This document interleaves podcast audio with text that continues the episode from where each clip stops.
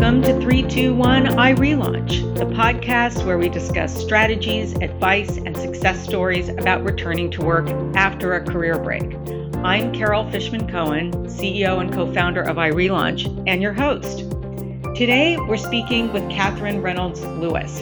Catherine is a certified parent educator with the Parent Encouragement Program, an award-winning journalist and author of the popular book, The Good News About Bad Behavior, which brings the tools of narrative journalism to the question of why kids don't do what you want. Catherine is the perfect person to speak with us about parenting and relaunching. Many relaunchers are returning to work after childcare career breaks and need to transition their kids to new routines at home when they relaunch their careers. Catherine gives advice on how to involve kids in the job search, when to introduce new childcare arrangements, how to manage new routines in the household, and how transparent to be on the ups and downs of the relaunch process, both before and after starting a job, and we're going to cover all of that today. Catherine, welcome to three two one iRelaunch. Thank you so much, Carol. It's great to be with you. Uh, the article I wrote for the Washington Post magazine about a job relaunch was my first big career break. And I, of course, cited iRelaunch, and I've really enjoyed following your work since then. I remember that article well. And I, I think we did an early uh, give and take w- live or, you know, with, with the um, Washington Post. And it was sort of one of these early Twitter conversations. And right. I don't even know if they do it that way anymore. But that was one of my first times doing that, that kind of a follow up to an article. So we broke new ground together. Yeah. But since then, you've written on a whole range of topics, and you've zeroed in on, on this parenting topic, and you wrote this awesome book. Uh, and I know that it's made a big splash. Uh, and so I, I'm really excited that we have the opportunity to get your advice on parenting topics that were, are relating to relaunching. So can we first start by talking about life transitions in general and, and how they impact kids of different ages. Uh, because, of course, when you are home with a child and then you relaunch your career, everyone's structure and framework changes. And it's a big transition, not only for the relauncher, but for the family. Yes. Yeah, so um, when it comes to transitions, uh, I'll talk about the sort of broader life transition. Of course, we all are familiar. Parents are all familiar with that immediate separation of dropping the kid off at preschool or waving goodbye to your child as they head off to college. And that's the sort of immediate in the moment separation, which has its own pang, right? Um, and, and kids do go through a phase of separation anxiety right around six months to eighteen months. But um, that's, uh, that's sort of a different topic. And when we're talking about life transitions, we're really talking about this huge shift in a child's life from a lot of time with their parents, whether you're one hundred percent um, with them or ninety percent, right? They're used to you being there. And so for our little kids, zero to two, they just need to know that they are safe, they're cared for by a responsive adult, and that they have a predictable routine. And, and over time, our kids, our little kids will just get used to a new caregiver. And you may have seen that already with a babysitter or parent-in-law who, who watches the little kids for a while. By three or four, our kids are becoming more aware of the adult world. And so transitions will provoke more questions in them. And you always want to just answer where the child is when they're asking. Um, our, our older early childhood kids, the five to eight-year-olds, are really in a much better position to help with the transition, to make charts, to help with organizing. And they experience it also as something that's happening to them. But if they can be involved in some way, that can really help them to feel empowered and, and less of a loss of control. And then older than that really is where we want to build our kids' independence and really give them some glimpse inside of our adult world of what's happening with us as these transitions are happening with them. So they're much more able to be fully aware of, you know, this is a huge change for our family, you know, with a a parent going back to work outside the home, or, you know, potentially traveling for work. And um, and so they're really going to be able to be engaged in the conversation around it, and also to see it um, with almost more adult eyes, that to understand how it's happening to the adult as well as to the child. But children are, above on all else, you know, they're in, self-interested. Mm-hmm. So they will experience it first as, how does it affect my life, right? Mm-hmm. So if we can put our adult lenses on and and try to make sure that the ways that it infects their life, we've planned for and thought through, so that nothing takes them by surprise or seems out of control.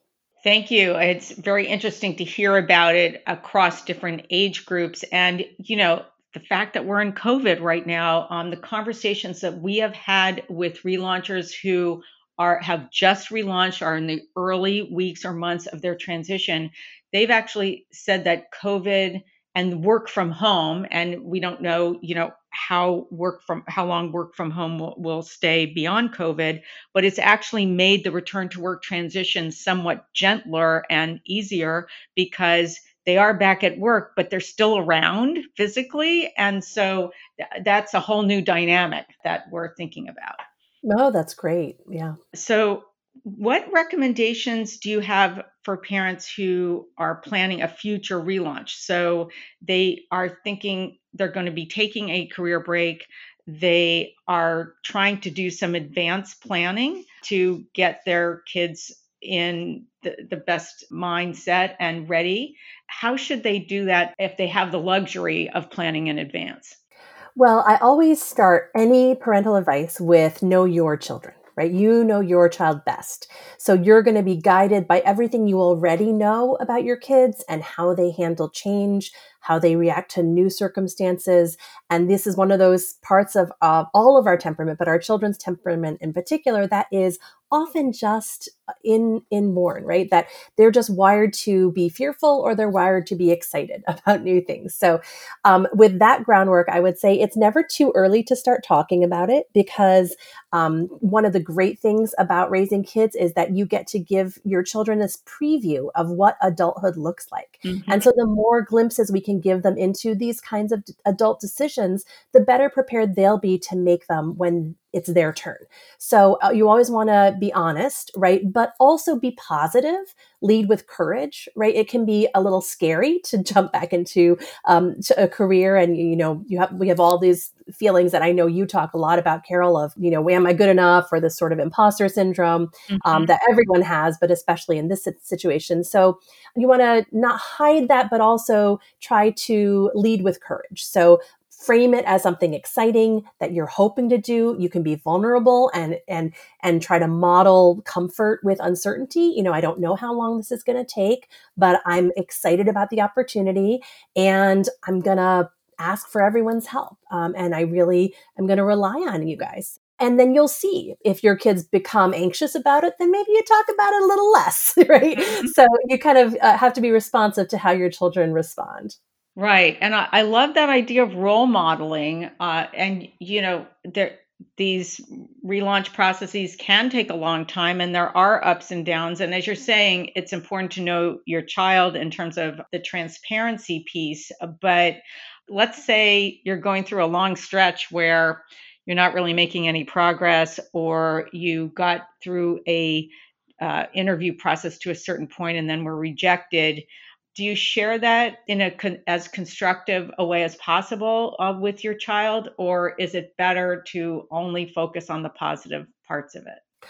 Oh, I think it's really important to share all emotions with our kids. Mm-hmm. Um, to the extent that it doesn't scare them, right? So they, we never want our kids to feel that we're out of control, whether it's anger or grief or, you know, anything that's scary to them because we don't seem to be in control, or that their life may not be in control, that, you know, we're going to not have enough money, or, you know, we're going to have to move, and those sort of really big questions that to us, we may know in context that's not going to happen, but they can extrapolate in ways that we don't anticipate. So with that caveat, yes, it's good for our kids to be exposed to the whole range of human emotions, because then they also can express everything to us, not just their positive, happy feelings, but their fear and their anger and their sadness and their guilt.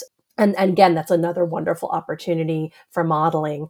I really like the work of Mark Brackett, who um, runs the Center for Emotional Intelligence at Yale and the Child Study Center. And he talks about raising our children's emotional literacy and helping to become emotion scientists, where we really can accept all of the emotions in life. So being vulnerable with our kids when we have a setback, you know, accepting comfort from them, that can be a really empowering thing for our children to bring us a hot cup of tea if we just got a rejection, or to give a back rub. You know, if our children can be part of the process in the good and the bad, then they also feel more ownership. So I hope that that makes it clear. It is a balance, right? Because we never want to give the most raw feelings to our, our right. little kids, especially. But I do think it's it's a valuable opportunity, because then they also can have their, you know, their their setbacks and learn that it's okay. And if if their parents can, you know, experience disappointment and persevere, then they feel, well, you know, my mess ups and my mistakes and my failures, I maybe can take in stride as well. Yeah. I, again, that role modeling piece, and, you know, kids, of course, are experiencing rejection along the way as they grow up. And so to have them see their parent experience rejection and, and model reaction to it in real time, uh, I could see how that is an opportunity, as, yes. as you're saying. And I will say another thing that I've learned over, you know, the twenty years that I've been a parent is I've learned much better self-talk myself, because mm-hmm. I have to do it in front of my kids. Mm-hmm. So, you know, maybe t- twenty years ago, I would have a failure and say, oh, I was so stupid. I can't believe I, I didn't double check the, for typos on the resume, and this sort of really negative critical tone towards myself. Mm-hmm. And because I'm doing it in front of my kids, I know that it's never helpful to tear someone down, whether it's yourself or another person. And so I've had to develop better ways of, of managing my own emotions. So as I often some, say to people, uh, parenting is this fabulous personal growth opportunity, right? For us to even be better at managing our emotions, because we have to be those role models for our kids. Right. And this also, this whole idea of involving your child in the process at, you know, whatever is appropriate uh, for them, or whatever stage they're at, and I guess their personality. But um I remember trying to do things like, I'm getting this question about what my three strengths are. Like, what would you, how would you answer that about me, uh, k- kind of thing? Or, um, you know, maybe for one of my older kids, take a look at this job description. What do you think about that? And I, I want to practice talking about how I feel I have skills that match it. How do you feel about this whole dr- really actively bringing the kids into the job search process itself? Oh, I love it. Yeah, I think that's really wonderful. If your kids are open to it and excited about it, um, it it is, is it gives them a real feeling of contribution. And in my book, The Good News About Bad Behavior, I talk about how important these these three things are for our children's healthy um, self-development, and to become independent, resilient uh, adults is to be able to really contribute to the family. I talk about the three C's. So connection with an adult that's close to them, communication in a respectful, healthy way, and then capability building and contribution is the fourth one, or the third one, sorry. And so whenever our kids can contribute to the household or to your life, it gives them such a feeling of empowerment, and it really helps them step up and take more responsibility. So whenever our kids are acting up, you know, misbehaving or starting fights, I often think of that as a child who is unemployed and needs some job, right? They need to contribute mm-hmm. in a way. So when they can contribute by helping you practice interviews, mm-hmm. or even like in the old days when we used to put resumes into envelopes, right? And, and right. mail them, um, you know, a- any of those kinds of tasks really are meaningful to them. So I, I love it. The more, the merrier.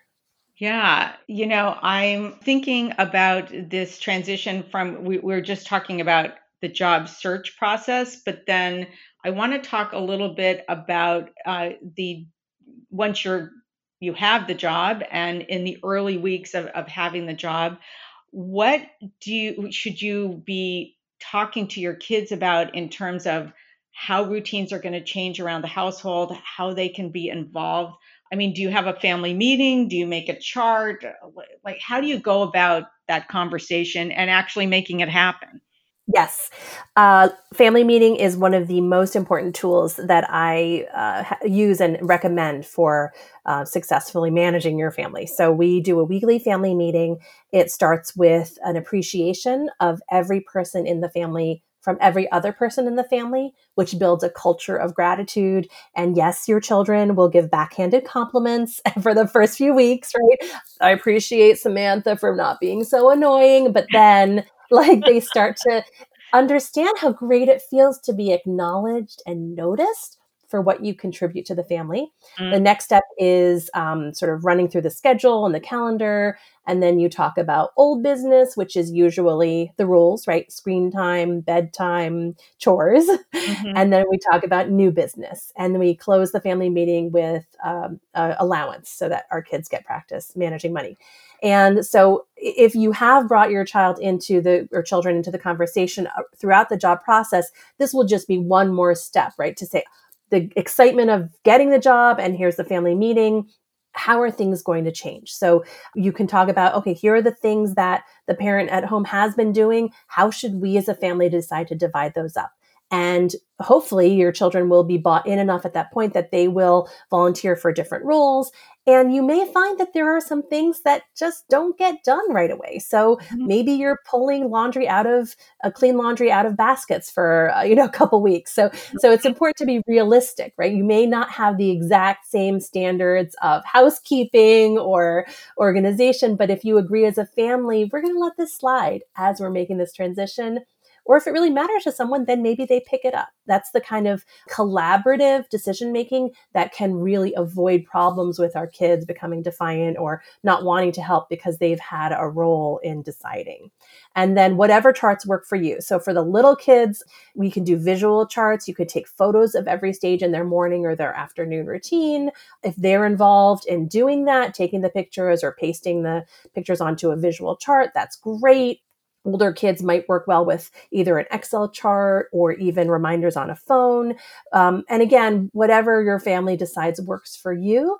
I find with my family, we like novelty and we like change. So every three or four months, we kind of have to change up the way that we're reminding people of the structure because we start to glaze over the things that are already on the walls. So, so I would also say, you know, it's good to revisit quarterly, you know, how is it working? How, you know, are there things we need to change? Mm-hmm. You know, I love the comment about lowering um, standards. When Vivian Steer-Raven and I were uh, writing back on the career track, which came out in two thousand seven, but we did a lot of interviewing of people and who were relaunching. And the common refrain was, my house is messier and I don't care. Right. I love it. A general lowering of standards was helpful for all. Yes. Yes. So that was kind of a theme. But we also talked to parents, you know, one mother who went back whose kids were a little older. She, she didn't take the career break when they were babies, but when they were in middle school, and she said they had a family meeting and she said, everyone owes, each person in the family owes the household a half an hour a day. And so they kind of marked that out. And then another example was one family made each kid in charge of dinner for one night. And this was a mother who, who was relaunching. She said, I didn't care if it was pasta and water for dinner, but the kid had was responsible for getting something on the table and getting their grocery list in order and reporting to me by Sunday morning when we were going to go shopping that day. So, yes. Yes, I love, uh, yeah, involving kids in the household routines is so important because um, if they've helped plan the meals and cook them and will shop for them and cook them, there's a lot less complaining, you know, and and during this pandemic, we have done that. Each person in the house has been responsible for one cooking one meal. Mm. And it's just um, such a, a wonderful way to teach responsibility, to build independence, and even during the training process, as you're teaching your kids to do these new chores or take on these new responsibilities, that can be a really special connection time, right? The first two or three times you cook a meal with your kid or you do laundry with them, you know, it, that can be a really fun way to share some time together and also get something done. Mm-hmm. Yeah. And I remember that mother saying her seventh grade boy was not enthusiastic about this dinner idea at the beginning, but as time went on, he got very possessive about it. So he, it's like he went through a transformation of, of owning it. Oh, that's wonderful. And I and I will say also, this is another opportunity to really be careful how you frame it. I hear a lot of times people talk about, how do I make my kids do chores, or how do I get my kids mm. to contribute? And if you present it as an opportunity, you know, or a need, like, our family really needs these jobs to be done. How would you all like to work together? That when the kids have it presented as a question, they're much more likely to step forward. Whereas if you present it as, you have to do this, they're going to step back. Mm-hmm. And I'm just going to ask this, is bribery ever involved in, in some way? And what, what is your oh, opinion I have, on that? I have many feelings about bribery. So I uh, have extensive research in my book on rewards. And I am sorry to be the bearer of bad news, but rewards do not work. Ah. So rewards actually disincentivize the behavior that you're trying to encourage. Hmm. If you're paying for grades, if you're offering dessert as a reward for eating the healthy food, you know, all of these things are actually going to undermine intrinsic motivation. That doesn't mean that they're evil. And I have given a, a gum to smile in a photo to for a child. Like, there are times when you just need the photo taken with the smile. And I don't really care if they have an intrinsic motivation to smile in a photo, because right. they will eventually be teenagers and do it on their own. But we just need to bear that in mind, that if we use bribery, it is a very weak tool that is going to lose its power. Mm. So do not use bribery for anything that we want to kind of hold fast and be a core value for our children. So around chores, contribution to the household, I don't even call them chores. I call them jobs, mm-hmm. because we all want to be employed, right? And some, whether it's for pay or, or for love.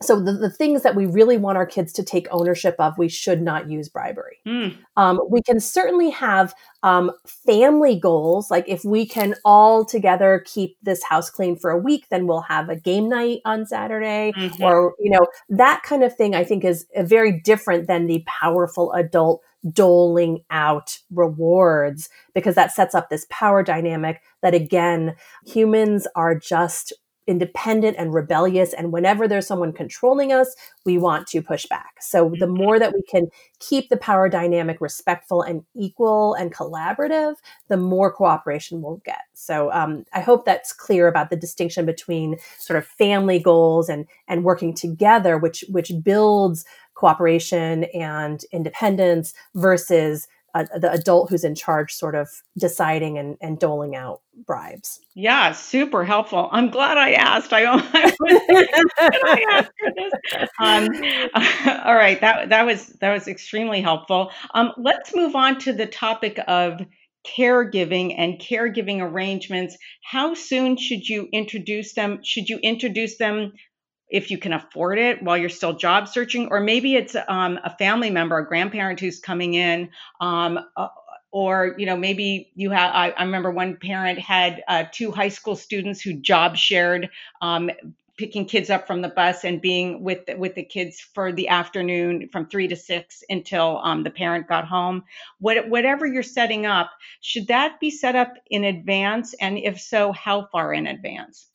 Well, yes, I would say yes, if you can afford it, um, or if you have a willing family member who will do it for free. Mm-hmm. It's always good for you to get the break from your kids and have, you know, just a little time to do an interview or to write a cover letter in peace, and for your children to experience that they are perfectly okay without you, that they actually can connect and and bond with and learn from another adult or an older, you know, a, a teenager in, in a way that maybe brings them something that they don't get from you, right? It's mm-hmm. great for kids to have lots of positive connections with as many caring, responsible adults as possible.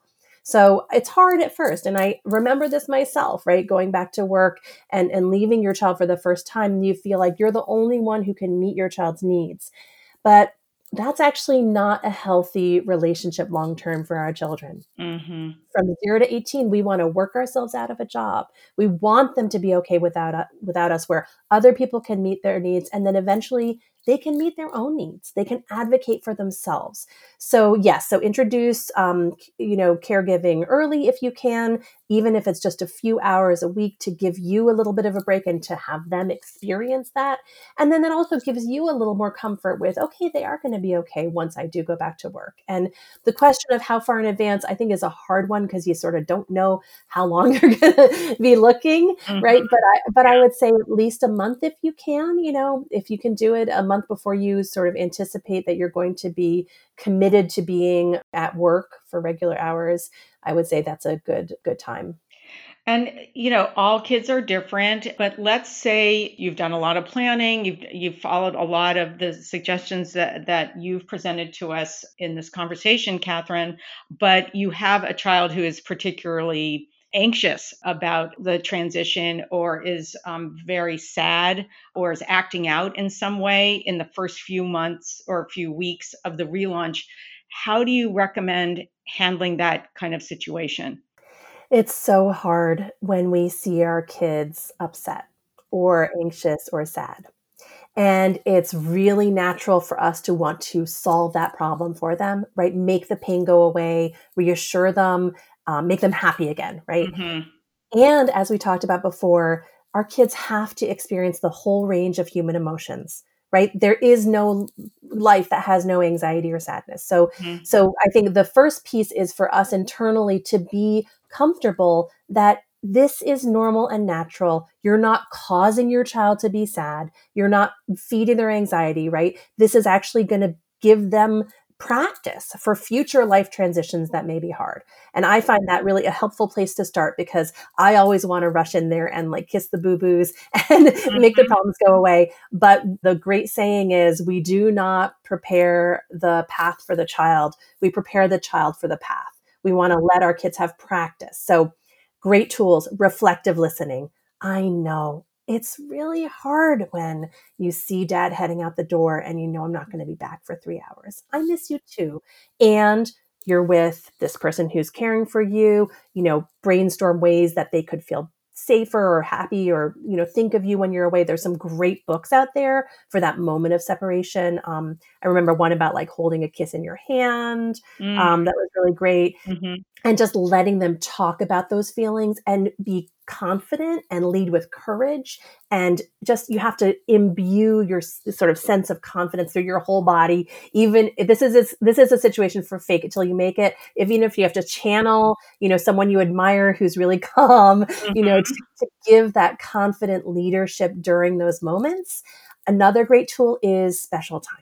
So it's like a prescription whenever kids are acting up, one-on-one, one parent, one child, dedicated time that is on the calendar, and they choose what you do. So for our little guys, it's maybe just ten minutes playing Candyland or, you know, building with blocks or playing, you know, with dolls, whatever they decide. And it's, we treat it as a sacred appointment on our calendar, just like anything else. We don't answer the phone. We don't take interruptions from other family members. Mm-hmm. If you can do it daily, that's great. Or but even once a week is, is a really great way to just connect with your children and fill their emotional bucket, right?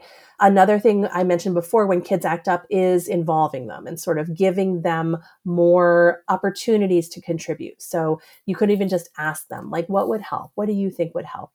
I have a list of age-appropriate jobs in the back of my book, so you can show them the list and say, hey, which of these jobs would you like to learn? And mm-hmm. often it's something involving a knife or a flame or a piece of equipment, you know, and, and so you're going to just teach kids to use them safely. But, you know, giving our kids more responsibility, often it's sort of counterintuitive, but when they're acting fearful and scared and small, they want to feel bigger. They want to feel more in charge. Um, they want to have that. And anxiety is a really important one to nip in the bud because anxiety feeds on, you know, avoidance. So if our kids are anxious and they don't ever have to face that tough thing that they're worried about, then they don't get that desensitization and the and and the practice dealing with anxiety. So we want to be very careful to balance, right? Only as much as they can handle, but, you know, with comfort from a, an adult that they're attached to, but don't let the anxiety drive the adult decision-making. Great advice. And when you're talking about spending time with uh, the child uh, on their terms, um, with, you know, they pick the activity. Reminded of one relauncher who said, you know, when I got home from work, I just wanted to talk about the day. But I realized that my kid just wanted to go outside and throw the ball with me. And I had to make that adjustment. So I. Yes, that's a good one. And I've heard this advice too, that the five minute reconnection time, you know, after you've been out of the house or you've been apart, even when they're on Zoom school and you're on a, on a, on a Zoom meeting, mm-hmm. that, you know, make sure your eyes light up when you see your child, mm-hmm. right? And give them that five minutes of just devoted time to connect. And then you can talk about your day, and then you can take off your stockings or whatever. Mm-hmm. That's great. So, Catherine, what about celebrating the relaunch? I, I remember um, one person that we spoke to said that their family had a tradition, even with her own parents, like they'd sit around the d- dining table. Her father was in sales. And when he would get a new account or some sort of a sales achievement, they would all celebrate around the table. So I'm wondering, um, can you bring this into the relaunch context and, and celebrate something about the parent making this transition? Yes, I love that idea. And, you know, I've been covering workplace and careers in addition to parenting for a couple decades now. And the, the most high-powered working parents that I interview, or who are partners at law firms or consulting firms or C E Os, they seem to make it work by engaging their family in their careers. And, you know, even when possible, traveling with their kids, or, you know, bringing their, their, their family into their work lives, and then also bringing, you know, some of their, their work lives into their family. So, so I think whenever we can do that is great. So that could be a celebratory dinner. It could be even, you know, something visual that we put on the wall, you know, something that celebrates not just your adult accomplishment, but how the whole family worked together to do it. Mm. So I know when my book launched, my kids were very involved all the way along. And, mm-hmm. and when my book came out, you know, they were so excited for the launch party. They helped me plan it. They helped with decorations, you know. So when we have big events in our careers, my partner and I both, you know, they'll say, oh, well, let's do a fancy dinner. And they like to dress up, even if we're just at home, and we put out candles. So, you know, your family develops your own traditions. When they were really little, they would bring their, the, you know, Fisher Price uh, cash register and pretend that we were in a restaurant and like ring us up. And one kid was the waiter, and, you know, so, so, you know, let it go wherever your kids want to take it. Um, and, but definitely ask them, how should we celebrate? And then you, you'll find out where it goes. And it can be really wonderful mm. and delightful places. I like the idea of asking them, once again, bringing them into the process. So we're running out of time now, Catherine, and I want to ask you the question that we ask all of our podcast guests, and that is, what is your best piece of advice for our relauncher audience, even if it's something that we've already talked about today? My one piece of advice is to believe in yourself and believe in your kids. Because when we are doing hard things, that is when growth happens. So you're going to have uncomfortable moments. You're going to have moments of self-doubt. But if you have the courage to lead your family through this transition, everyone's going to grow and and develop in, in ways you couldn't have imagined. And when I look at the things that I've accomplished in my career, the one question I occasionally ask myself is, why didn't I try to do this sooner? Right? It's usually because I had like a self-doubt, or I had imposter syndrome, or I thought I wasn't ready yet. And so looking back, I think the only thing I would have done different was to just have more confidence earlier. And, and so I just want to give that to, to your audience, is just believe in yourself now. Don't wait. That's a great way to end. And Catherine, how can people find out more about your book and your parent education work? Well, thank you so much for having me, Carol. I always love hearing from listeners and readers. You can go to my website, Catherine R Lewis dot com, which is K A T H E R I N E R L E W I S dot com. And my book is there, and articles I've written, and classes I'm teaching, upcoming events. I also am uh, launching a masterclass series with a number of eighteen different wonderful best-selling uh, parenting authors called the Parenting in Place Masterclass Series. And you can find that at Parenting in Place Masterclass dot com. And um, you can also link to it just through my website. And I'd love to hear from anyone who's listening and has follow-up questions. Wow, the terrific resources for everyone. Catherine, it was such a pleasure. Thank you for joining us.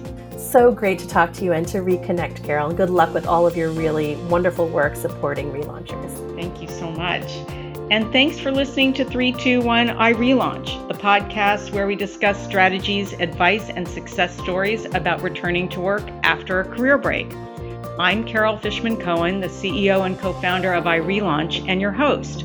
For more information on iRelaunch conferences and events, to sign up for our job board and access our return to work tools and resources, go to i relaunch dot com. And if you like this podcast, be sure to rate it on Apple Podcasts and your favorite podcast platform. And be sure to share this podcast with a friend on Facebook, Instagram, and other social media. Thanks for joining us.